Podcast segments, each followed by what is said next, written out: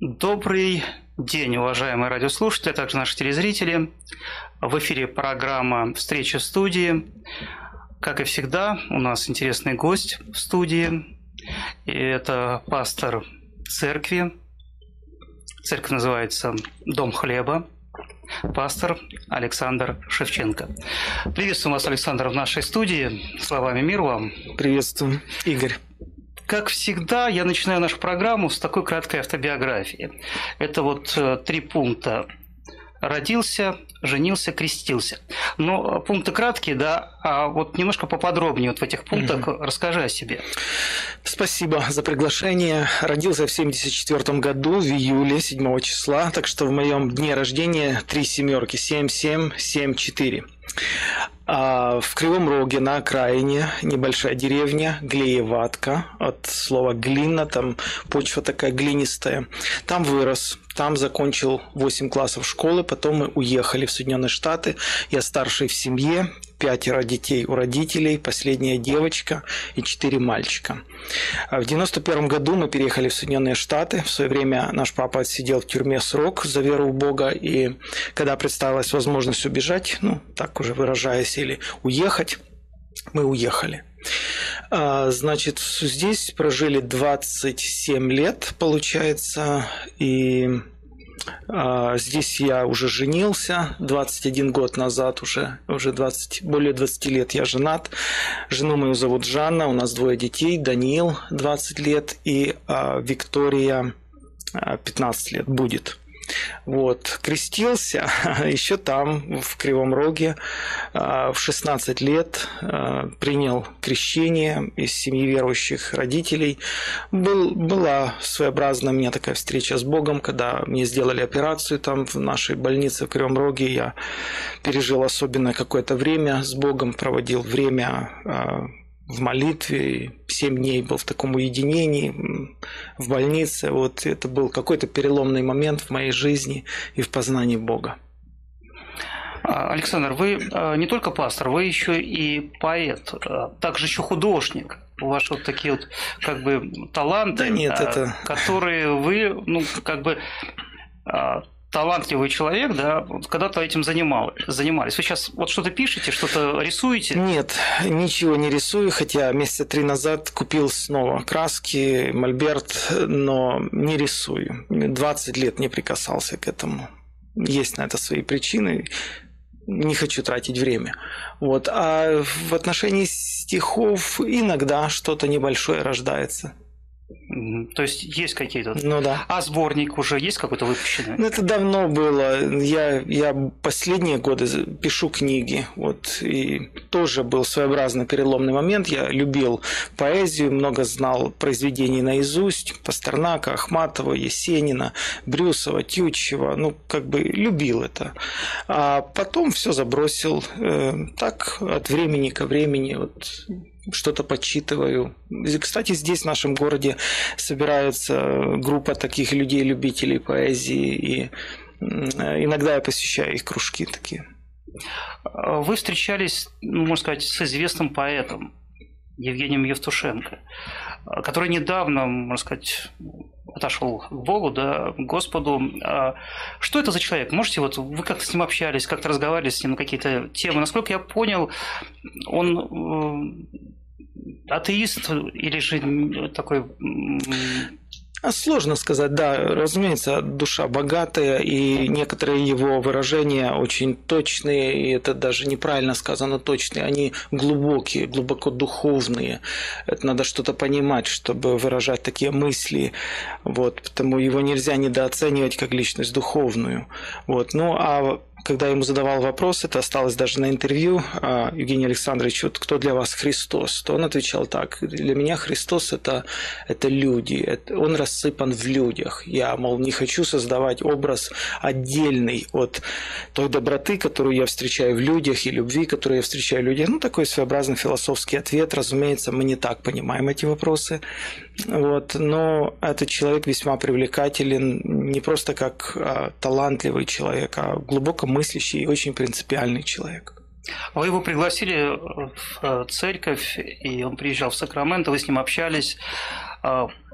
Вы засвидетельствовали ему о Боге? Он как? Он, он категорически? Или вот как вот он воспринимает именно то, что душа должна отойти к Богу? Угу. Должна... Ну, прежде всего, я предложил перед началом его вечера помолиться о нем. Я не приглашал его в церковь. Угу. Это не было богослужение, это был вечер Евгения Евтушенко. И собралось много народа посъезжались люди с Лос-Анджелеса, Сан-Франциско, здесь с окрестных городов. Вот. И я предложил за него помолиться, он не отказался. Я попросил людей подняться. Это были люди и еврейской диаспоры, и христиане разных мастей, конфессий, направлений. Вот. Ну, я предложил, все поднялись. Мы за него помолились. Он э, после этого поднялся на сцену сказал, я много лет, всю жизнь свою ждал, чтобы за меня кто-то когда-то помолился, но не, не складывалось как-то. Надо же, вот, вот баптисты вот, или пятидесятники, вот они помолились. Так вот он сказал. И он вспомнил, что в той деревне, где он э, жил, родился, были э, вот евангельские христиане и жили дружно, он сказал. Но это все было давно и далеко забылось. Вот. А еще есть такой фрагмент э, личный, достаточно для меня. Это я ему написал написал обширное письмо в котором очень детально изложил вообще суть христианской веры, в которой я им, ну, можно сказать так, признавался в своих больших симпатиях к его творчеству и, и говорил э, достаточно открыто о том, что грешник будет наказан, что он пойдет в вечную погибель, что ему нужно спасение. Адресовал это конкретно ему. Вот, передал это ему лично, этот конверт, попросил его прочитать, вот, поразмыслить и решить для себя меня сохранилась копия этого письма, вот, но я никому его никогда не показывал. То есть вы дали ему возможность э, прийти к Богу, так как вы это понимаете, да. как это по-христиански должно да. быть. Да. Потому что помолиться это одно, да, а, правильно. но прийти самому И это лучшее, лучшее, что можно сделать человеку, которого ты любишь или уважаешь, да, сказать правду. Вот удивительно, сегодня мы говорим очень много проповедей да, на различные темы, а, то есть евангелизируя людей, но Христос дал очень такую простую формулу. Формулу «придите ко мне, все труждающие обремененные, да, то есть прийти в покаяние. То есть не имеет значения а, вот эта формула, да, она в том плане, что человек часто думает, я настолько грешен, что мне, меня Бог не простит.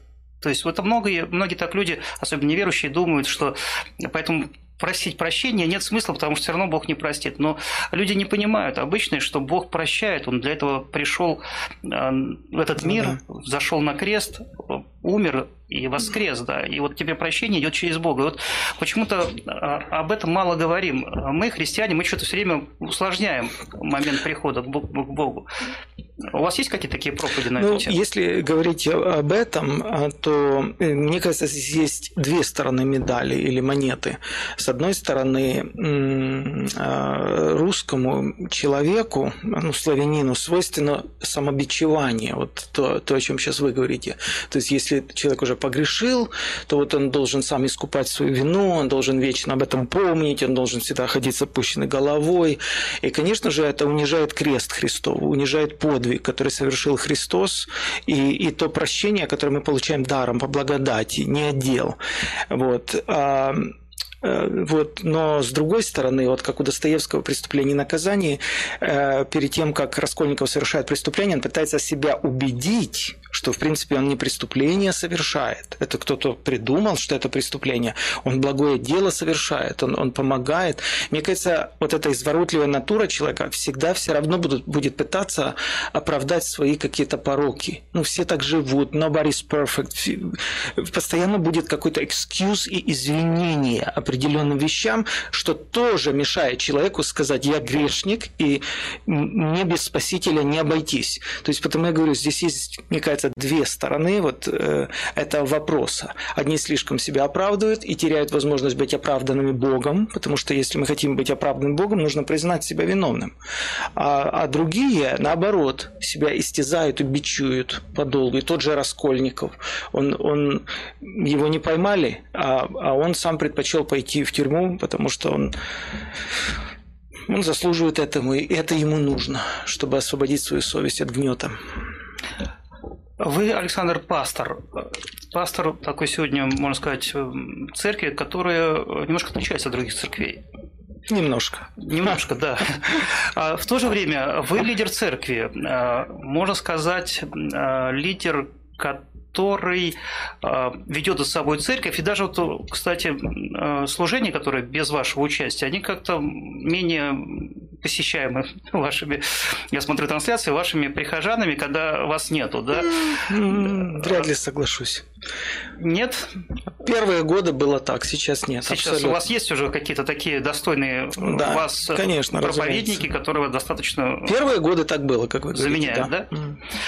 да? Александр, все-таки пасторство э, в церкви э, сегодня это что для вас? Пастор это сущность человека, это состояние.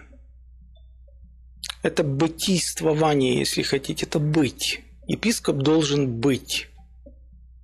Это состояние внутреннее. Этому не учится, это не воспитывается. Это дается, наверное, Богом и, и Духом Святым. Потому это какая-то способность быть служителем Нового Завета, правильно понимать людей, любить людей, несмотря ни на что, а, быть заинтересованным в, людям, в людях, чтобы все тело росло возрастом Божьим, чтобы люди не работали на меня, на мой авторитет, чтобы люди для меня не представляли просто ступеньки для восхождения, а чтобы конечным интересом моим были сами люди, общество, чтобы они развивались, чтобы они предстали перед Богом с какими-то дарами личными, чтобы они были довольны, и Бог был доволен прожитой жизнью. Ну, для меня быть пастором это, это наблюдать процесс роста – рост, он происходит одновременно во всех направлениях. Все живое растет и развивается одновременно. Мне не интересно, чтобы рука развивалась, нога нет. Мне не интересно, чтобы полушарие одно развивалось, другое нет. Все, вся церковь, все тело должно развиваться. И я именно вот на это делал большие ставки, чтобы люди развивались все количественно и во всех направлениях, то есть качественно интеллектуально, духовно, даже физически. Мы, мы говорим в церкви много об этике труда, о способности правильно вести себя на производстве, о карьере, может ли это быть твоим призванием, о материнстве, об отцовстве. Вот, чтобы люди развивались. Александр, вот некоторые члены вашей церкви говорят, что вы все-таки в какой-то степени э, диктатор в церкви. Даже... Да вы что? Да. А, то есть вся церковь практически работает на ваш имидж э, в том плане, что если как бы нету такого, да, то значит э, это не очень хорошо. А, кстати, вот интересный форум у вас был, да, под названием «Позиция». И там очень выделена была буква «Я». Знаете, это напомнило вот один кинофильм а, такой, знаете, про спички, там а, волшебные спички ломал ребенок, да, и вот он захотел быть вот, властителем да, мира, и вот он «Я самый великий волшебник», он все время называл, и буква «Я» у него была как лого на всех его таких вот печатях, да. А почему вы букву «Я» так выделяете? Вот знаете, оно смотрится как-то то, что это вы, вы вот основной. А, а вы хотите сказать, что а, вам интересен человек, у которого нет мнения, нет убеждений и нет позиции? Это не человек. Это непонятно что, это бесформенная масса. Мы все состоим из убеждений. Заберите у человека убеждения, и нет человека.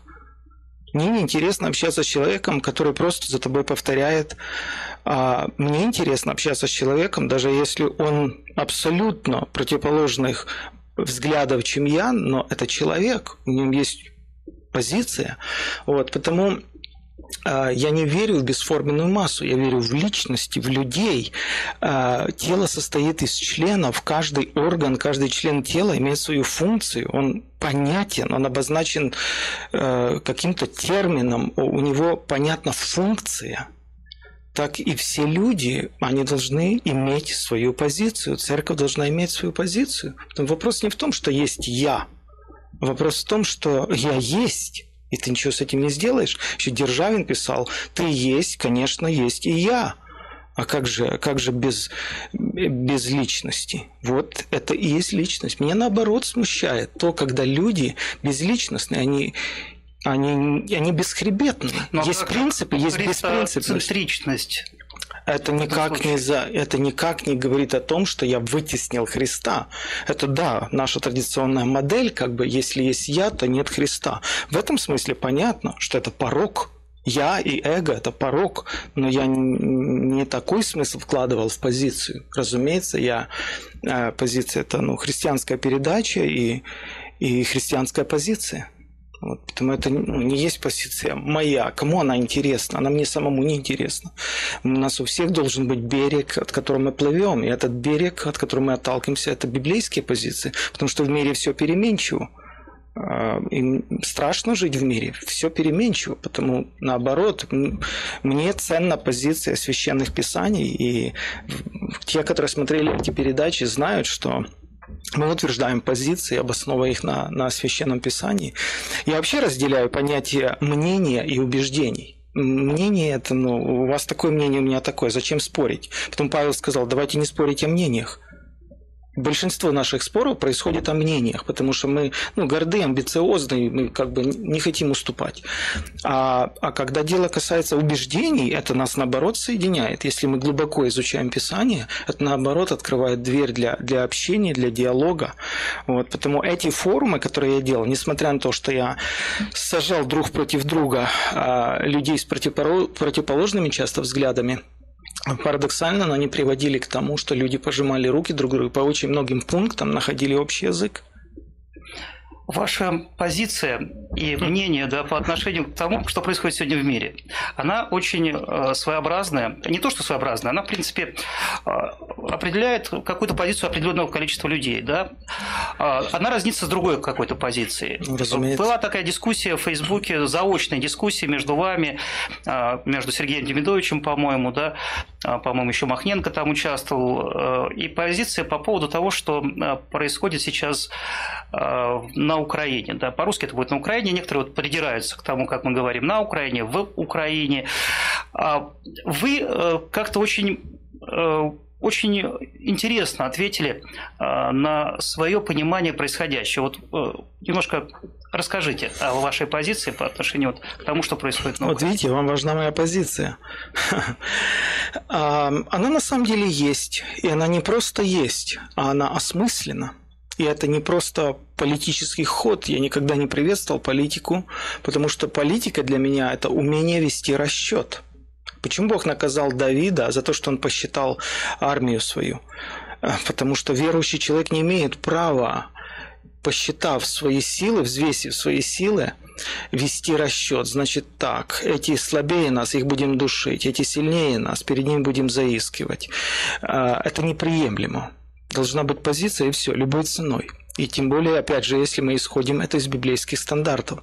Поэтому прежде чем говорить о своей позиции, я провел много времени и изложил эти все мысли в книге «Церковь и гражданское общество». Она перечитана мной перед тем, как ее опубликовать.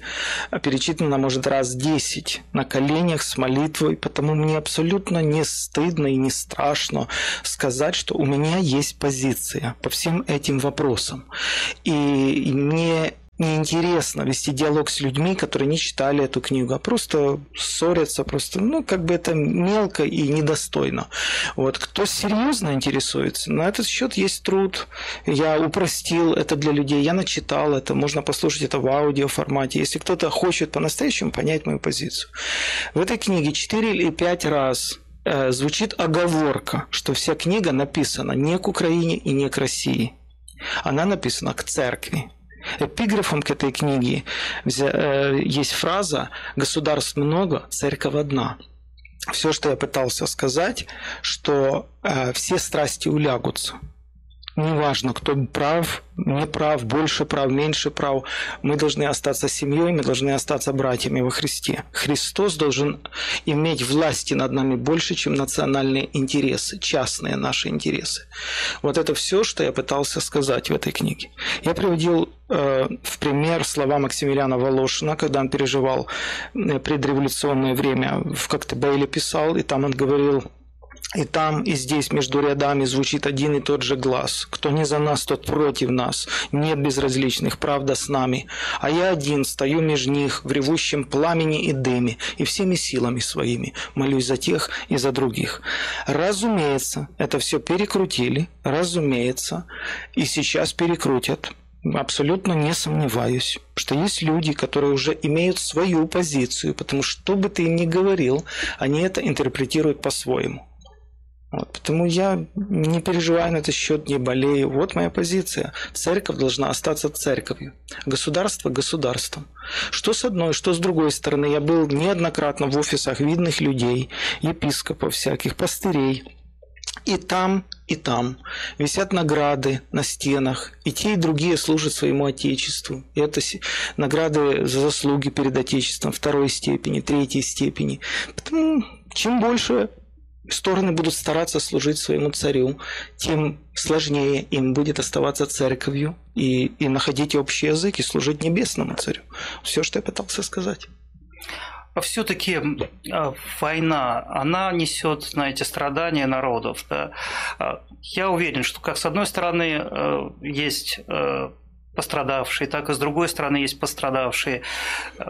Тот, кто не знает, что такое война, он не понимает, что это особые люди, которые воюют, это особый склад ума.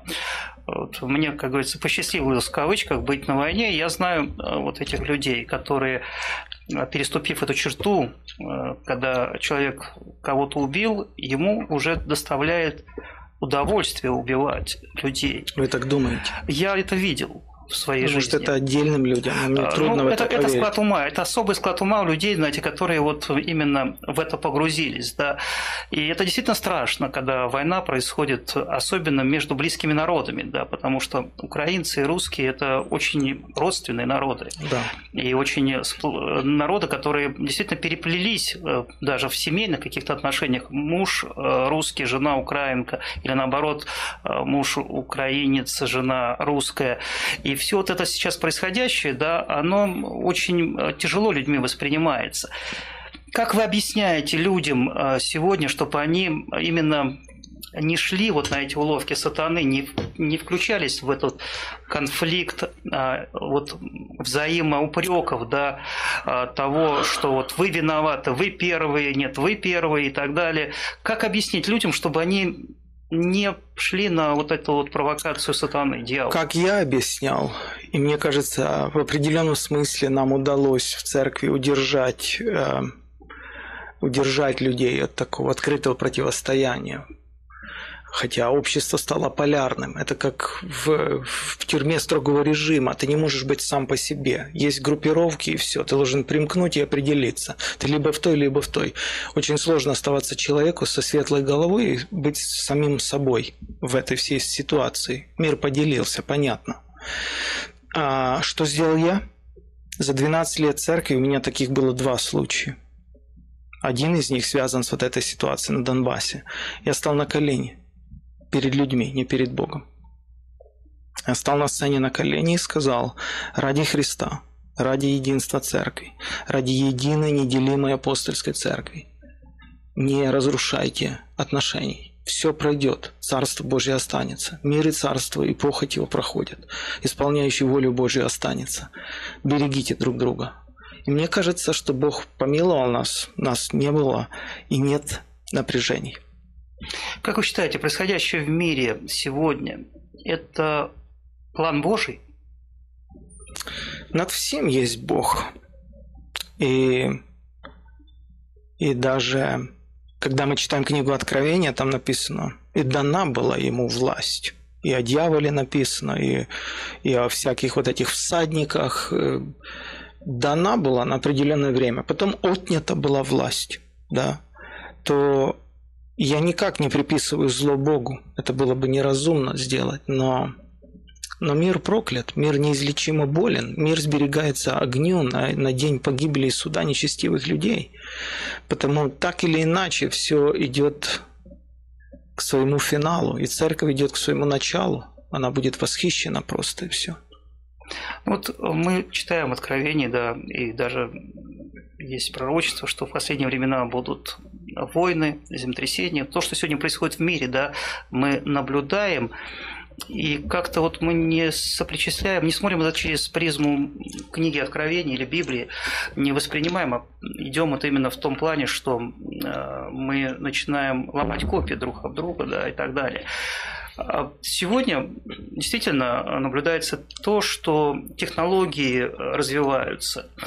А, мы видим, как развивается сегодня не то, что технологии, да, вот именно какие-то революционные ну, да. какие-то происходят Открытие, вещи, да. да. Это искусственный интеллект, да, который мы даже раньше не могли понять, что это такое. Нашим интеллектом не понимали, да. что он такой. Мы как-то представляли, да, большой компьютер, помнишь о компьютере, которые говорили, что он целое здание занимает, да, и это будет э, сам чуть ли не, не антихрист, дьявол, антихрист, да, в этом компьютере. Ну, да. Сегодня мы это воспринимаем уже обычно, да, как искусственный интеллект, который управлять будет автомобилями, управлять э, какими-то технологиями и так далее.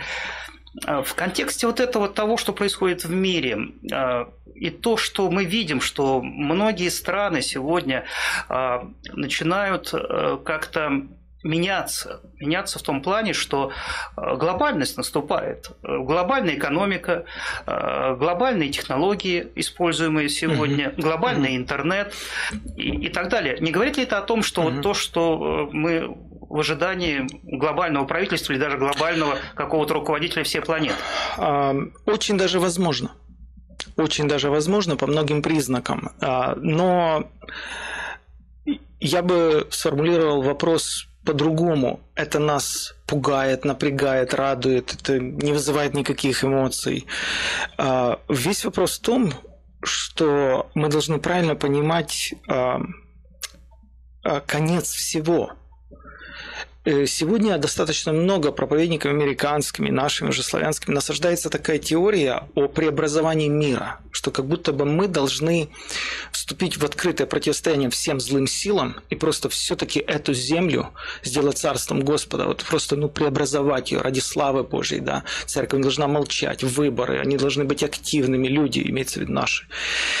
И дело в том, что как было водяное, так будет пришествие Сына Человеческого. Э, Ной зашел в ковчег. Бог ему сказал, построй ковчег для спасения своего дома. Если бы Ной верил в эту теорию, как сегодня современный проповедник, он бы забросил строительство ковчега и подался бы в губернаторы, чтобы поменять обстановку, чтобы Бог суд свой отменил. Но это неизбежно.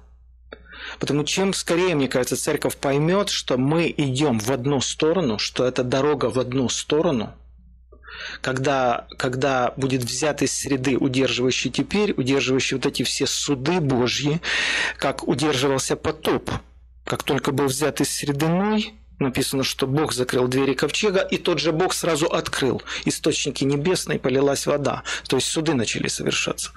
Мне кажется, чем быстрее церковь это поймет, тем больше она займется спасением людей от мира, а не спасением мира – Потому что это наша главная задача. Не спасти этот мир, он обречен, но спасать людей от мира, который обречен. Вот, вот это мой расклад. Кстати, к слову, если добавить э, ситуации, о чем мы чуть раньше говорили, я пригласил сейчас в Сакраменто очень интересного человека. Чернокожая женщина, которая пережила а, геноцид в Руанде в 1994 году. Я летал в Чикаго, слушал ее выступление перед очень большой аудиторией, 10 тысяч человек. Она написала книгу «Оставлена, чтобы жить». И послушав ее рассказ, я пригласил ее в Сакраменто. Она прилетает вот к нам 21 февраля всего на один вечер. Если кому-то интересно, это будет закрытая встреча, очень откровенный разговор по регистрации. 21 числа в 6.30 вечера на территории церкви Дом Хлеба она будет. Она писала книгу, как я сказал, и чем она мне стала интересна, и чем, я думаю, она сможет послужить нашим людям и нашим народам в частности. Она смогла простить убийц э, которые убили всю ее семью. Именно Бог сверхъестественно помог ей. Она была закрыта в маленьком туалете 92 дня, когда шла эта вся резня, и более миллиона людей было уничтожено в этой бойне. Вот, то есть, если у кого-то есть право говорить о прощении, то у нее есть. Потому что опыт, который она пережила, это просто очень тяжелый опыт. Потому если кто-то хочет в окрестности Сакрамента присоединиться на этот единственный вечер, она будет у нас то 21 февраля позвоните к нам в офис церкви 916 344 93 78 и зарегистрируйтесь. А Пастор Александр, все-таки церковь, да, это большая ответственность. И в том, что сегодня а, именно вы проповедуете, да, вы говорите, на вас лежит тоже ответственность, потому что а, вы должны донести истину, да, чтобы люди Несомненно. были уверены в своем спасении. А, вы отдаете себе отчет то, что вот вы говорите, да, вы всегда уверены в том, что вы правы. Вот на протяжении всей ваших, вот, всех ваших проповедей вы то, что вы сказали, потому что многое уже записано, уже много есть на каких-то носителях. Слава да? Богу, все Вы записано. остаетесь именно э, в том плане, что все, что вы сказали до сегодняшнего дня, истина, и вы ничего не хотели угу. поменять из сказанного. Очень хороший вопрос, просто замечательный вопрос, отрезвляющий вопрос. А, я скажу так. Те люди, которые слушают мои проповеди, они, наверное, знают, что есть моменты, и их немало, когда я говорю «я не знаю», или я не уверен, или я не могу это утверждать однозначно. Даже у апостола Павла эти моменты э, звучали по-разному. Иногда он говорил, я от самого Господа принял то, что я вам передал. Иногда он говорил, я не имею на этот счет повеления от Господа, потому даю вам совет – и он не злоупотреблял своим авторитетом, он бы мог ведь вот такой оговорки не делать, да, что на этот счет у меня нет от Бога вразумления или откровения, просто вот даю вам совет, потому что оно же как бы сразу ослабляет – твое утверждение, да? Ну, совет так совет. А, но Павел был порядочным человеком, богобоязненным человеком, потому он своим авторитетом не злоупотреблял, и он разделял эти понятия. Я стараюсь делать точно так же. В очень многих случаях на наших встречах закрытых, на, на лидерских встречах, на пасторских встречах я говорю, братья, ребята, не знаю. Вот как решим, или у кого-то, если есть знания по этому поводу, поделитесь. А есть вещи, где действительно есть от Бога вразумление. И тогда уже да, приходится брать на себя ответственность и такое заявлять, и за это отвечать в свое время. Это такие, такое тоже есть. Ваша церковь, она больше к какой конфессии относится? Как вы определите? Потому что вот очень сложно сегодня понять, а, какая вот я помню, ваша.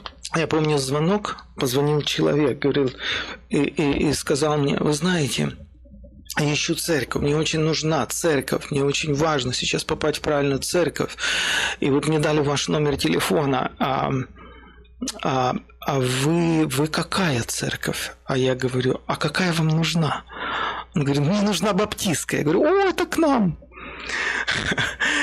А, ну, были другие звонки, когда люди искали другую церковь, да, и я тоже говорил то же самое, это к нам. А православные? А, тоже вы, вы знаете, вы знаете, да, у нас э, в церкви э, без преувеличения достаточно много людей приходит из православных, но когда они слушают проповедь, они сами приходят и спрашивают, что нам нужно сделать. То есть они не являются членами церкви, не прихожане но в результате проповедей они приходят э, вот в этом году, в 17-м, я думаю, может, человек 8 мы, мы крестили полностью людей, которые пришли. Вот с Москвы одна семья, с Украины. Э, Айгуль вот недавно крестили, она с Казахстана женщина. Это люди с высшим образованием, но они в результате проповедей э, учения, а, они пришли к тому, что они хотят быть крещенными, стать членами церкви. И, конечно, у нас есть курсы, мы с ними занимаемся, и мы их крестили. Пастор – это не только пастух, который ведет свое стадо овец э, куда-то на злачные пажити, да, так скажем, это еще должен быть э, своего рода психолог. Возникают различные нестандартные ситуации в семьях, разводы, ссоры, э, что-то еще, какие-то с бизнесом дела, конфликты. Как вы решаете эти проблемы?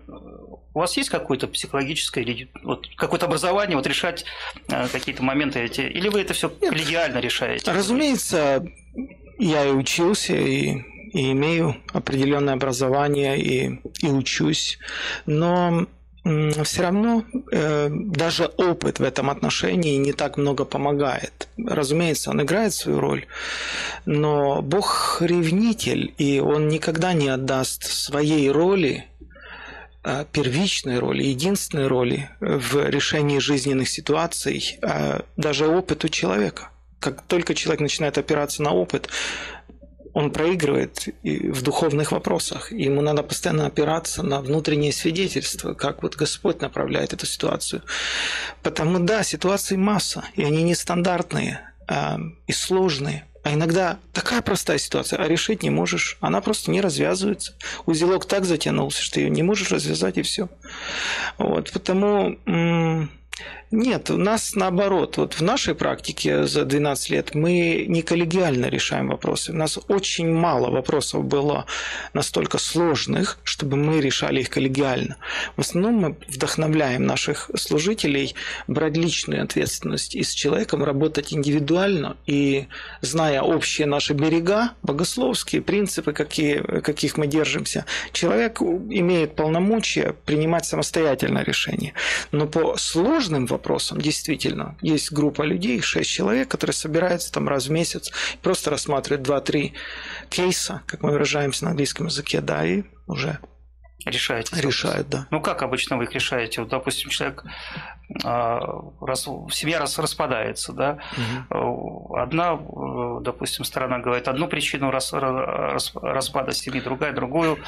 А, Здесь не И получится... как вы находите вот именно то, что... Здесь невозможно шаблонно подходить. Это не уход от ответа. Это действительно, я так понимаю, здесь нельзя шаблонно подходить. Есть Но понятно... старайтесь сохранить семью или все-таки ну, ну, о чем вы говорите? Разумеется, за это идет вся борьба, вся война до последнего. Но когда случались случаи прямо на, на парковке после богослужения, какой-то вообще больной на голову человек на глазах стал душить свою жену, подняв ее над землей, конечно, мы вызываем полицию. Конечно, такие люди должны быть наказаны. Понятно, что с ним ведется работа, их, их увещевают, но есть случаи, когда, когда вот я вчера говорил по телефону с Киева звонила женщина, а, ну, это вообще предел. Ее избивают, но, но в церквях муж избивает, но, но в церквях нет, ты должна терпеть, ты должна нести этот крест. Она с 2000 года вот подвергается такому насилию в семье. Разумеется, я вообще считаю, что такие люди должны быть наказаны. Ну, наказ на одно, а вы рекомендуете разводиться? Ну, то есть, говорите, разводись? Нет, в тех случаях, где э, есть супружеская неверность, или когда, вот мы говорим, психически больной человек, угроза жизни, да, да, мы человеку говорим «да». Ради безопасности твоей жизни, твоего здоровья, да, ты должна дистанцироваться от этого человека. Если надо развестись, разводиться, да. А как вы в церкви потом это все объявляете? А так и объясняю. Так и объясняю. Церкви, да? да, но это редкие случаи. Таких случаев единицы. Я, я не сказал, сегодня, сегодня очень много таких. Ну, именно, именно таких крайностей не, не так много. Потому что люди здесь уже боятся протягивать руки. Ну, потому что я вот говорю с того, что вот мы, допустим, пережили Сакраменто, да, это Солтис, ну, это вот еще да, другие случаи, говорю. когда семьи прямо вырезали вот эти психи, да. Вот потому это серьезный вопрос ко всем духовным лидерам что такие вещи, если мы не будем останавливать, э, мы автоматически их поощряем. Их надо останавливать. Угу. Еще такой вот вопрос э, того, что вот сегодня вы проводите очень много различных форумов, бесед таких своеобразных. Вот те форумы, которые уже прошли, э, Какие они дали, вот, э, можно сказать, плоды эти форумы, да, вот какие отзывы, отклики, э, кому-то помогло э, вот то, что вы делали? Что-то вот расскажите. Ну, целью вообще этих мероприятий, в частности форумов, было то, чтобы больше разобраться в этих вопросах. Главная проблема – это перенасыщенность информации. У людей нет времени и сил самостоятельно исследовать и разбираться. Там пришло, например, там мессианское движение. Все бросили бросились, это как бы вот возвращение к еврейским корням, все, к истине. Вроде бы правильно звучит. Ну, конечно же, все патриархи евреи, все апостолы евреи, все пророки наши евреи. Ну, как будто бы правильно. А где эти берега? Как вообще разобраться? А что это значит на самом деле? Давайте вернемся к нашим истокам. Что оно такое? Мы не знаем точно. Потом получается, что идет такая массированная пропаганда с одной стороны. Кто-то в чем-то там себе разобрался, понял, и начинает эти семена забрасывать. У нас нет времени и сил глубоко и основательно разобраться в этом всем, потому у нас остается одно, либо это э, отвергать категорически все, все подряд, либо все проглотить и, и с в омут. Вот. Потому я подчеркиваю, что единственной или главной задачей этих форумов было это просто хотя бы разобраться, помочь людям послушать две стороны, исследовать, как говорится, вопросы. То, что были когда-то Вселенские соборы, это просто садились люди и подолгу пытались найти общий знаменатель в какой-то сложной теме, которая вызывает конфликты. Вот, вот это то, что я преследовал. Но оно получилось, потому что сегодня действительно наблюдаем, что а, мессианские евреи очень часто говорят, что церковь должна сегодня а, принимать а, те праздники библейские, которые описаны в Библии. По сути, это вот еврейские все праздники. Да? Они все время об этом говорят. Почему церковь, допустим, вот обычная, вот наши, да, вот это славянские церкви не празднуют эти праздники Кущи, допустим, там. Да куда уже? У нас другие... одни праздники уже. То есть мы должны, ну, по сути, вот именно эти праздники также исполнять, как исполняют это э, в еврейском а, народе. Я мог бы об этом Казалось говорить много. Это хорошо. Почему? Если нужно, мы можем сделать отдельную передачу на этот счет, потому что эта тема очень э, важная и, и больная тема. Потому я тоже на этот счет написал небольшую брошюру «Церковь мессианское движение». А, вот, и эпиграфом я взял такую фразу привитие к, макс... к маслине или отсечение от лозы. Там очень есть э, большой перекресток богословский, э, и он требует серьезного исследования всех этих вопросов. Если бы это так было все просто – возвращение к праздникам. На самом деле это возвращение подразумевает очень много, как Павел писал, зачем вы возвращаетесь, и начинает говорить о вещественных началах. И там и субботы, и законы, все традиции, предания, и праздники. Вот. И, и потому а, это непросто. А когда ты начинаешь все комплексно изучать, ты понимаешь, что оно одно за другое э, цепляется. И, и получается, что крест Христа уходит в тень, и опора или точка опоры становится действительно дела, действительно соблюдение, действительно вот предписание, заповеди. Ну, одним словом, я, я последний год, даже два, и посвятил этому вопросу довольно много времени.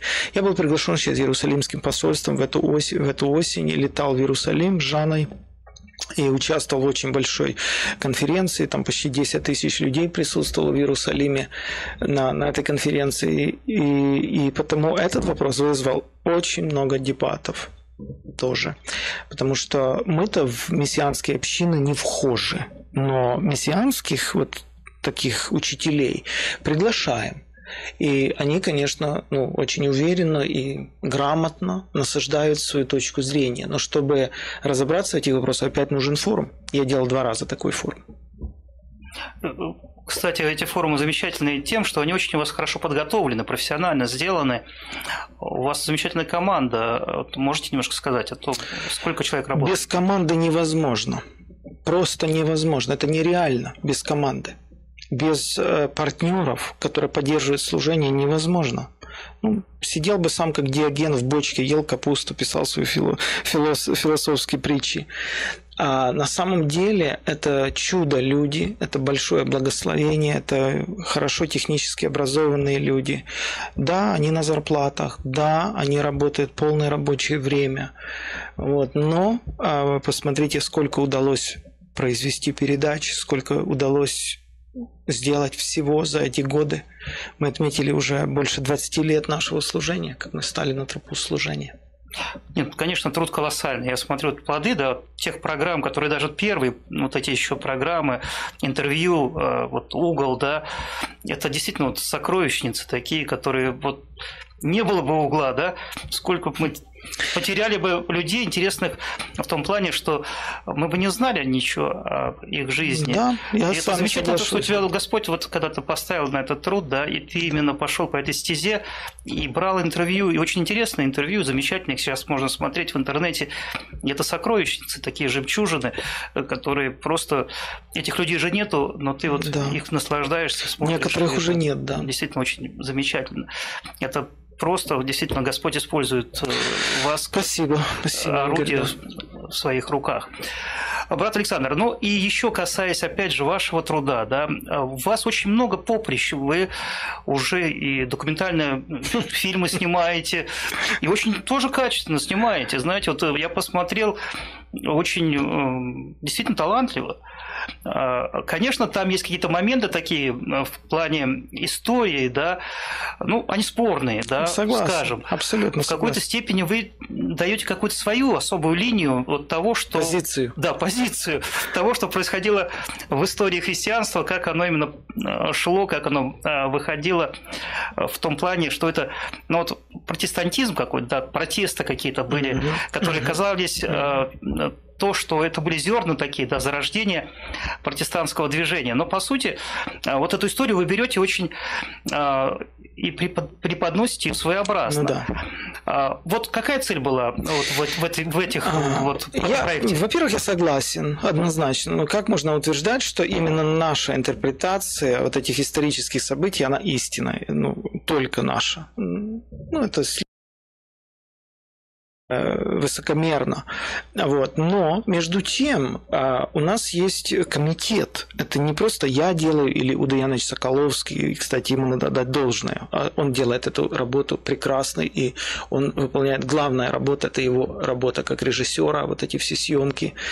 Вот, то э, у нас есть консультативный совет. Вот, например, Сергей Викторович Санников из Одессы или Синичкин Алексей из Москвы, архивариус Баптистского союза, да, Каретникова Марина, которая уже нет в живых, э, э, вот, и целый ряд других людей, э, которые настоящие историки нашего времени. Я, я не помню сейчас всех имен, да, но этим людям отдается сценарный план. Эти люди проверяют, они подсказывают, они редактируют. Мы выходим на скайп. На это месяцы и месяцы работы перед тем, как будет составлен сценарий. Ну, даже не сценарий для съемок, а именно вот текст закадровый текст. Потом второе, что мы делаем, мы берем интервью Точно так же Но у видных, интервью, вы берете у видных историков, да. Солидных Например, людей. Осипов, Алексей, там, у кого мы брали? У Глеба Якунина, который уже нет в живых, самого ближайшего друга Александра Меня, Александра Борисова, э, прямо на Красной площади стоит его маленький храм, тоже друг Александра Меня. А, ну, и потом и, и противников, и сторонников, и политиков, и общественных деятелей, и религоведов, э, самых разных людей самых разных. Больше ста интервью взято за а эти как годы. вы находите людей? Вы как-то все-таки это высокие. Это сказать, очень сложно, очень этажи сложно, власти. очень сложно. Э, приезжал сюда в Штаты этот э, э, глава православной украинской церкви, как же его скажите, Филарет. Вот, да, я летал в Нью-Йорк, мы летали с командой, мы договорились. Некоторым приходится давать гонорары, не маленькие, некоторые просто так дают интервью. Это все очень много работы. И опять же же команда все это делает. Все, все договора, все контракты, все это делает команда. Эти фильмы, э, нам один фильм обходится больше 100 тысяч долларов. Mm. Да. Кстати, 18 марта у нас будет пятый фильм. Он, он очень интересно называется «Православные секты. Попытка реформации». На, на мою оценку он самый интересный, он самый поворотный будет со всей нашей работы продолжительностью 8 лет. Поэтому если вы в Сакраменто, это бесплатно. Э, запишите себе 18 марта 6 часов вечера. Православные секты, очень емкое да. название. Как-то считается, что православие, оно едино, да? Да. Вы обозначили это как православные секты. В том-то и все дело, что большинство вот этих сект или толков, как их еще называли в 18 веке, там, 19 толки от слова толкование. Вот вы так толкуете, у вас свой толк, своя группа. Да, я, у меня свой толк. Да, опять толкование, опять позиции. Ничего ты с этим не сделаешь. Вот есть твой взгляд на, на ситуацию, твой опыт духовный, ты его так объясняешь. Вот, вот вот твои сторонники, а вот твои противники, вот твой толк, а вот его толк. И, и все, и ничего ты с этим не сделаешь. Поэтому а, а, мы пытаемся сказать, что секты, в принципе, ну, секты, может, она грубо э, мы ну, Секта – это коннотация русская, а да. на самом деле секта – это сектор, это вот в секции пирога, да, кусочек от, от общего пирога. Совершенно верно, потому что это промежуточное состояние между церковью, и если секта даст, дадут ей право выжить, то она станет церковью просто, может, с другим оттенком, другие толк, другого толка, да то мы пытаемся сказать, что э, протестантизм на славянских землях или, или евангельское движение на славянских землях – это не продукт Европы только – это, это синтез или комбинация очень многих факторов, в том числе после раскола Русской Православной Церкви появилось же очень много старобрядцев, которые ушли из официальной церкви, они больше стали читать, больше стали искать и попадали в всякие ереси, заблуждения, что только не чудили.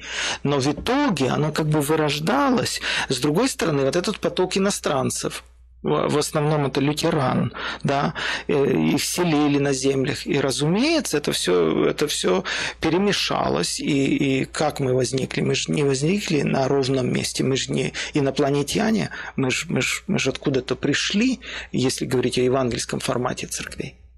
Очень сложно в истории определить, где правда, где вымысел, да, потому что очень много есть мифов, сказаний, а, допустим, тех же самых блаженных отцах, да, когда а, сказание одно, а когда поднимают историю, совершенно оказывается другое, что человек просто был психически ненормальный, и его возвели в ранг Так а зачем, святого простите, такого. Игорь, а зачем нам идти в историю? Сегодня у нас на глазах, давайте сейчас откроем интернет, одни говорят, это апостол, другие говорят, он психически больной.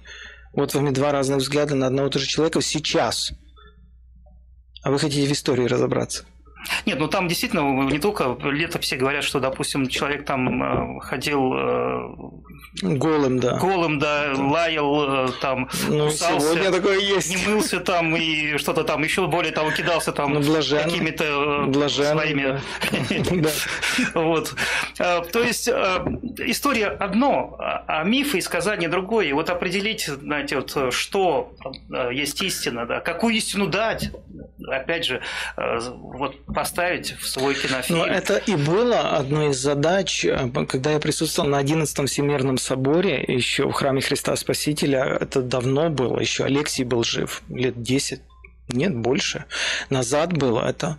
И, и когда я вообще слушал вообще вот этот взгляд, вот эту интерпретацию, ну и смотрел много, и читал, то я понимал, а кто, когда вообще создать, э, создаст или представит альтернативный взгляд на нашу славянскую христианскую историю? Вообще кто-то этим займется? Я стал стучать в двери епископа, всяких объединений, говорит, давайте, объединим силы, давайте что-то сделаем такое, ну, серьезное и основательное. Ну, как-то мне показалось, не все это поняли, не, не не, не, все, не до этого, короче, было. Вот, потому как-то Бог помог, и мы взялись. Потому одна из задач этого фильма – это показать альтернативный взгляд, потому что православная церковь умалчивает об очень многих фактах, это не в ее интересах говорить об этих исторических фактах, явно, явных фактах, не в ее интересах. Вот, потому мы пытались доставать документы, ссылаться на достоверные источники. Опять же, вот этот консультативный совет, все это проверяли. Потому понятно, погрешность есть, всем опять не угодишь. Но, по крайней мере, мы попробовали. Режиссер Удо Соколовский э, сейчас очень серьезно болен. Да. Вы планируете дальше какие-то делать еще продолжение э, сериала э, вашего?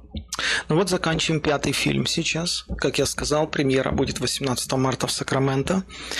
Дальше, как Бог даст, мы не знаем действительно, как сложится его ситуация, но мы, мы за него молимся всех призываем молиться и, и призываем помочь финансово. Он на лечение тратит сейчас большие суммы. Если кто-то расположен и может, пожалуйста, он будет благодарен. Вот, а потому трудно сейчас однозначно сказать о дальнейших планах. То есть пока это под вопросом, да? А вообще в планах было вот как сериал, до, как, до какой вот стадии именно вот периода времени христианство довести? До нас, до нас, и до закончить времени, нами. Да? А, вот именно до этого да момента, нет, да? Да нет, конечно, я шучу. Нет, э, это было бы, конечно, смешно. Э, ну почему? Закончить собой. можно было бы сделать, если бы это было бы, тоже, нет, опять же, если э, ну, мы думали, финансово, может быть, и Ну да, оно сейчас, конечно, формат и подача информации сильно поменяется, потому что чем ближе к 19 веку, появляется много фотографий, э, уже появляются даже видеоархивы, да, и мы там уже стали добиваться разрешения в государственные архивы, где можно поднять удивительные факты, уже документы. Поэтому уже фильм сам будет подаваться по-другому до сих пор мы очень много инсценировали, то есть костюмы шили, декорации строили, выезжали на места. Сейчас вот уже 19-20 век уже больше будет использоваться ну, документов, фотографий, видео, которые ну, уже доступны. Ну да, документальное кино да. уже там, да, да, документальные архивные да. материалы. А потому что, что, что ты возьмешь 16 века, 17 Ну да, ничего. понятно. Да. А скажите, ну вот все-таки проект документальное кино, а художественное да нет. Нет.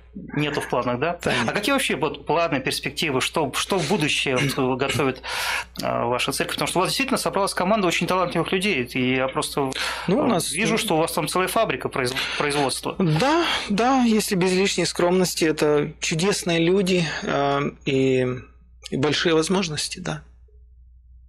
Сегодня вот я обращаю внимание, да, раньше такого не было. Сегодня все больше и больше трансляций со всех церквей начались, да. Раньше даже запрещались даваться видеотрансляции, потому что считалось это как-то, ну, не по-христиански. Какая-то, какой-то было табу. Я помню, в одной церкви я был и спрашивал, почему вы не ведете трансляцию? Нам Братский Совет запрещает вести трансляцию. А сегодня мы смотрим, что все больше и больше церквей включается в трансляции, все больше и больше церквей стараются пытаются как-то сделать картинку на экран, потому что смотрит большое количество людей. И здесь, опять же, мнения неоднозначные. Некоторые считают, э, церковь превращается в театр, э, в какой-то да, кинотеатр. А, что думаете вы? Вот, как вы считаете? Наверное, тоже склоняюсь к такой же точке зрения, что не хотелось бы. Все-таки это внутренняя жизнь церкви, и мы бы могли и раньше начать трансляцию. Мы редко делаем трансляцию отдельных только богослужений. А, тоже, наверное, с этих соображений. Во-первых, хочется качественно сделать. Если делать качественно, надо покупать дополнительное оборудование, отдельный пульт. Ну, как бы сложно все это. А некачественно мы не привыкли делать. Второй фактор тот, что люди как-то расслабляются, сидят дома, смотрят это ну, вживую, live, да. А, тоже немаловажный фактор. А, ленятся прийти в церковь. На наши же люди. Вот, как только появляется возможность смотреть бесплатно, ну, не бесплатно, дома имеется в виду. Вот. И третье, последнее, что мы все равно записываем, только мы качественно записываем богослужения, монтируем их, и все равно людям это даем, но, ну, скажем так, не, не, не вживую. Вот. Потому мы тоже неоднозначно это смотрим. Ну вот вы как раз и начали, знаете, вот ваш дизайн церкви, да, он очень показательный, потому что многие этот дизайн стали использовать. Я смотрю, вот некоторые баптистские церкви конкретно прямо скопировали ваш дизайн. Серьезно? Э, именно в плане э, экранов и э, так далее. То есть вы, вы первооткрыватели вот этого вот дизайна. Видите? Да, и это, это действительно замечательно. Но опять же, сколько людей, столько мнений, да. Все-таки, вот вы говорите, что ну, вы становитесь, стараетесь минимизировать трансляции. А задача таких христиан идти и проповедовать, чтобы это вот шло туда, вот в мир, туда, вот, знаете, наполнить интернет э, христианской вестью, знаете, все больше и больше, чтобы он наполнялся, заполнять Нет, так, и заполнять. Так, так мы же заполняем. Мы как раз заполняем только не просто всем подряд, готовясь к этому. У меня в социальных страницах около 150 тысяч людей. Это не мертвые души, это 9 или 10 страниц, это реальные подписчики. И что получается, когда мы даем какой-то контент выставляем или к чему-то приглашаем или чем-то делимся, как правило, это вызывает реакцию. Если хороший контент, он обязательно вызовет какую-то реакцию. Если есть обратная связь, реакция – это вопрос, это комментарий, это письма, это звонки. Людям надо ответить. Если не отвечать, то получается, что ну, ну, как бы связь обрывается. Это односторонняя подача информации. А чтобы отвечать, у нас вот в течение суток приходит свыше 100 писем или комментариев, да, с вопросами. Им надо ответить этим людям. Чтобы ответить на 100 плюс писем в сутки, нужны люди. И это же не просто ответить. Поэтому я создал дух, духовный такой центр попечительский, 29 э, человек из 10 разных стран. Я их собирал очень много, очень упорно, давно, обучал их. Это э, консультанты и душепопечители, замечательные люди с большим опытом работы, с высшими образованиями, с колоссальными свидетельствами успеха. Вот за 2017 год у нас до полутора тысяч людей только с ними работали лично в течение года от часа до пяти часов по несколько встреч через скайп, через телефон, имейлы. Э, то есть здесь не просто выставить видео. Видео э, что-то пробуждает в человеке, он, он плакать начинает, у него проблемы, он тебе начинает доверять, он начинает писать, ты теперь за него ответственен. Вот, потому здесь не так все просто. Еще такой, ну, компрометирующий вопрос mm. напоследок На в наше время, да. Все-таки пастор – это столб а, в церкви. Часто сатана использует свои какие-то такие возможности, способы искушать столб, потому что он знает, что повалив центральную опору, он повалит всю церковь. Искушения в вашей жизни, как вы их преодолеваете? Почему это компрометирующий вопрос? Это очень даже Ну, не все люди как правильный говорить вопрос. об искушениях. Как они их преодолевают. Некоторые говорят, там никаких искушений нет. Говори, не говори, их много. И в молитве «Отче наш» э, Христос сказал, не введи нас в искушение, подразумевая, не дай впасть в искушение, но он никогда не подразумевал, что их не будет. Наоборот, Христос был ведом духом для искушения в пустыне, а не от искушения. Он шел навстречу всему и побеждал. Поэтому, да, разумеется, искушения есть, и они разные в разных областях и в разных сферах. Вы сами понимаете, сами знаете, сами догадываетесь, что в этом отношении важно сказать. Во-первых, очень важно, чтобы э, не пастор был столпом церкви, а хотя бы несколько человек, если говорить о человеческом факторе, кроме Христа, который глава церкви, да. Потому э, история даже нашей жизни в Америке показывает, что были случаи, когда падали пастора, если говорить о больших мега-церквях американских, церковь сохранялась. Были церкви, где наоборот, пастор падал и все рассыпалось. Нет, все равно это был очень серьезным ударом. Удар был, да. Ну, например, я знаю ряд церквей, церковь как бы не распалась, да, ее качнуло, там все отдельные люди выпали за борт, этого корабль качнуло. Но все равно все зависит от того, как построена структура в церкви и насколько зрелые христиане, да. Вот. Э, поэтому э, мы стараемся не быть вот тем столпом или столпами, там два столпа какие-то, на которые Самсон уперся, и все здание рухнуло. Это как бы плохая модель, плохая. Потому мы начали сегодня разговор с того, что все тело должно расти, все люди должны развиваться. Надо заботиться, чтобы все люди имели какое-то личное общение с Богом. Это один момент. Второй момент – это момент подотчетности. Очень важно тоже, чтобы пастор был человеком подотчетным. Не просто как бы такая депутатская неприкосновенность. Вот что хочет – учит, как хочет деньги тратить, э, куда хочет – ездит. Э, у нас в церковном уставе прописано, что в трех сферах пастор старший, прежде всего, это меня касается, это мной написано, э, он подотчетен в сфере морали, в сфере финансов и в сфере теологии. Если наблюдаются отклонения этого человека, и это видно, или есть факты, он должен оставить служение. Я должен оставить служение, если это произойдет, пусть Бог хранит, хранил до сих пор.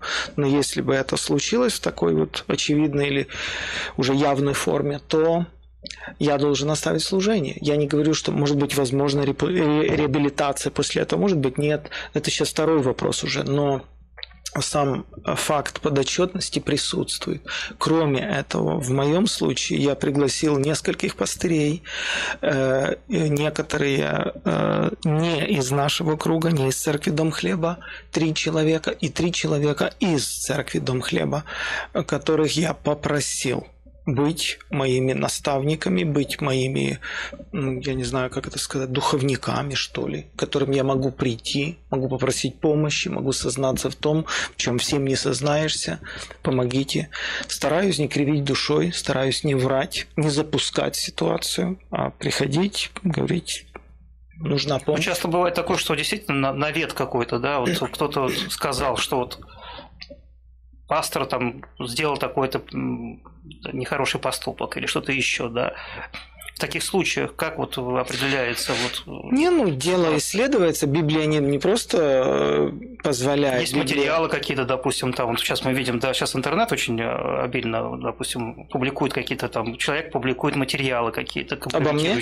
Нет, я просто в общем беру, не о вас. Не о вас. В общем беру. О каких-то пастырях э, публикуются материалы документальные, что они якобы вот расхищают там финансы церковные или или же там занимаются блудодействием каким-то, и там множество сестер свидетельствуют о том, что ну, было да. такое, что ну, вот да. обращался пастор, и они видели и так далее. И есть такое, да. Часто это бывает навет. Ну, не то, что часто, бывает иногда правда, и даже иногда. Ну, то есть бывают такие ситуации, да, мы видим, наблюдаем это. Вот в таких ситуациях вот как решаться будет вопрос? Что у вас ну, на этот Ну, если исходить из Библии, в Библии написано как? Вы выносите Такое сложное дело должно быть доведено до судей, как Израилю было вот дана заповедь, да? Вы не можете разобраться, дело должно быть доведено до судей, кого судьи обвинят, ты должен заплатить вдвое, там так, я помню, написано, да.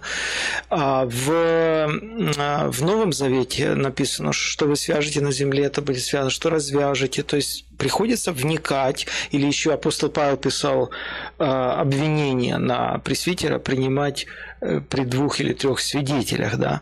Э, почему вот свидетели это важные люди, э, и, и лжесвидетельство наказуемо, потому что на основании показаний, которые дает человек, представляя свидетелем, человека могут убить, ну, в, то, в те времена, да, или, а в наши времена морально убить.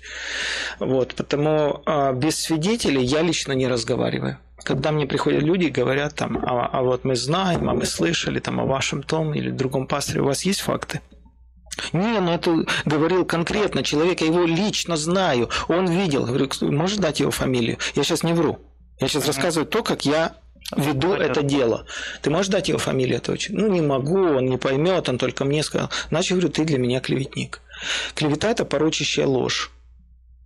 Ну, Александр, ты так не можешь говорить. Я говорю, дай мне этого человека. Если факты подтвердятся, разговор исчерпан. Будем разбираться.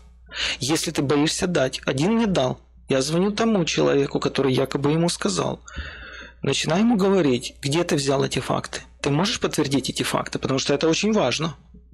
Я не могу, мне сказали, но это мои родственники сказали, они видели, дай фамилии этих родственников. Я не смогу это сказать, потому я с тобой не общаюсь. Ты, значит, придумал это и сочинил. И давай разберемся. Вот, потому э, удалось во многом остановить вот эту всю возню в навозной куче. Потому что это ужасно гадко. Когда вот люди, да еще в интернете, служители этим всем занимаются, это отвратительно. С другой стороны, не менее отвратительно, когда эти помазанники в кавычках абсолютно ненаказуемы. Никто не может на них найти управу. Люди творят беспредел, но никто не может на них найти управу. Потому Писание позволяет и даже настаивает принимать обвинения, но при свидетелях. Есть свидетели, приглашай их разбирайся. Сколько мне известно, без упоминания фамилий людей, которых вы сейчас косвенно имели в виду, а, а, то разбирались разбирались Украинский союз церквей, Российский союз церквей. Я знаю, я, я иногда общаюсь с этими епископами, они все это рассказывают. Потому у них есть свой э, такой совет э, и есть свои решения. Их сейчас нетрудно открыть в интернете. Есть решение РосХВЕ, Российского союза христиан веры евангельской, есть решение э, Союза э, украинских церквей э, в отношении этих отдельных личностей, и они очень понятны. И это не сделано просто с бухты-барахты, это сделано при глубоком исследовании вопроса. Ну, конечно, вопросы это очень сложные, и действительно то, что вы говорите, это важно понимать сегодня, потому что сатана не дремлет и не спит, он как рыкающий лев ходит, поглощая. И тем более, когда человек находится на какой-то серьезной, а, именно как Позиция, пастор, позиции, да. да. Опять же, мы используем слово позиция. да. А то сатана пытается, конечно, а, именно поглотить. Разумеется. поглотить. Разумеется. Здесь надо понимать, это духовная, духовная война. Да, духовная война. Пастор Александр, конечно, было с вами очень интересно разговаривать, очень Спасибо. интересный собеседник. Спасибо. У вас очень большая наработка, и э, вы очень многое знаете, да, вы были во многих местах. Э, конечно же, талант ваш э, присутствует, то, что вам Господь дал таланты проповедовать и вот делать какие-то такие передачи. Конечно, желаем только вам Божьего благословения, чтобы Господь Спасибо. вас благословил Спасибо. на этом поприще, чтобы у вас все получилось для славы Господа, опять же. Спасибо. Это Спасибо, очень важно сегодня понимать, что мы поставлены на это дело, и Господь нас использует как орудие в своих руках, чтобы мы доносили это для людей неверующих, путь спасения. А, действительно, вот ваши наработки, ваши проповеди – это сокровищницы, которые складываются вот э, где-то там в глубинах интернета, да, где-то на каких-то архивных э, записях. А, вот вы можете сказать, где люди могут почерпнуть какие-то вот ваши э, эти данные? Разумеется, э, их очень много, и я очень рад. Э, я никогда не думал, что Бог так повернет вообще мою жизнь. Мы приехали в Соединенные Штаты, нам разрешили взять 92 доллара в карман на члена семьи и ничего больше. И приехав сюда, Бог видел наши сердца, видел сердца моих родителей, которые бескорыстные люди, и, и благословил нас здесь. Это очевидно, это видно спустя 27 лет нашей жизни здесь. Вот, потому э, есть большой архив, есть такой веб-страница такая, ugle.tv, вы можете mm-hmm. сделать ugol.tv, и там весь архив за 20 плюс лет э, нашей деятельности всей эм, также вот в этот год я почувствовал в своем сердце очень сильное влечение. Оно назревало годы спустя посвятить много времени и внимания именно пасторам, лидерам служений. Э, потому что я ездил по большим конференциям и служил разным людям. Но вот я чувствую, что есть большая потребность поговорить с людьми, которые ведут церкви. Это касательно устава внутреннего, внутренней жизни церкви, устройства церкви.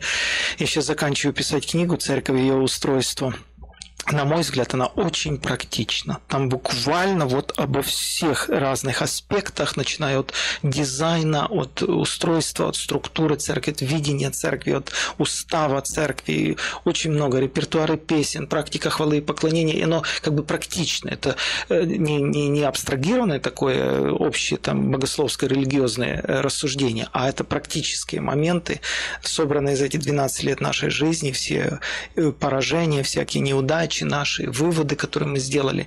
Потому вот я именно для пастырей, если кто живет в Сакраменто, один вечер, не вечер, а целый день. Это март, 16 марта. Я, я отделил 8 часов, я хотел бы очень поделиться вот этими вопросами и распечатать это пособие. Если вам это интересно, позвоните к нам в офис и, и вам расскажут детали, или выйдите туда же на, на эту же страницу и найдете там полную информацию. Там есть информация о ваших каких-то мероприятий, каких-то служений? Да, вот все есть на Facebook страницах. Ну, я не знаю, как это сказать, на угол.tv, угу. там, там вот ну, все есть. Где-то есть такое, чтобы все было расписано, допустим, да. на, на год какие мероприятия, да, есть, или на да. месяц? В этом году я не еду никуда, кроме одной поездки. Она будет продолжительной, 6 недель. Э, я посещу Польшу, а, Германию, а, Россию и Прибалтику. Вот четыре этих страны там организованы уже э, в октябре месяце, конец сентября весь весь октябрь месяц там будут проходить служения, опять же, только для лидеров, для пастырей и служителей. Слава Богу. Еще раз, Александр, э, брат, благодарим вас за то, что пришли посетили нашу студию, что все-таки снизошли к нам да ну, с своей спасибо, высоты спасибо. служения. Я так шучу, конечно. Благодарим вас за э, то, что вы очень много интересного рассказали, поделились э, тем, что как у вас идет служение и вот теми моментами какие-то, которые вы переживали в своей жизни, и вот то, что происходит сегодня в мире, это действительно действительно очень важная позиция, то, что вы говорите. И действительно, очень правильно вы себя ведете в том плане, что на какие-то такие провокации вы не вступаете вот в эту э, драку, да, свору, э, ведете себя достойно. Да. Вот мне это нравится. Часто люди, знаете, вот не могут сдержаться, да, они именно Тот же... на, на какой-то вот такой... Тот же Евтушенко, дай бог поменьше рваных ран, когда идет большая драка. Да. Дай бог побольше разных стран, не позабыв своей, однако. Замечательно. Замечательное заключение вы сделали нашей программы. Благодарю. Уважаемые телезрители, радиослушатели, э, хочу сказать, э, что сегодня э, у нас в гостях был пастор поэт, художник, очень талантливый человек. Э, он очень много выпустил различных материалов, это и проповеди, это какие-то интервью. И это Александр Шевченко. Александр Шевченко, слава богу, за таких людей будем благодарны, будем молиться о них. Действительно, все мы э, люди, и все мы подвержены искушениям. Молитесь обо всех служителях. Им бывает нелегко. Всего вам самого лучшего с Господом. До встречи и да благословит вас Господь на всех дорогах ваших. С Богом.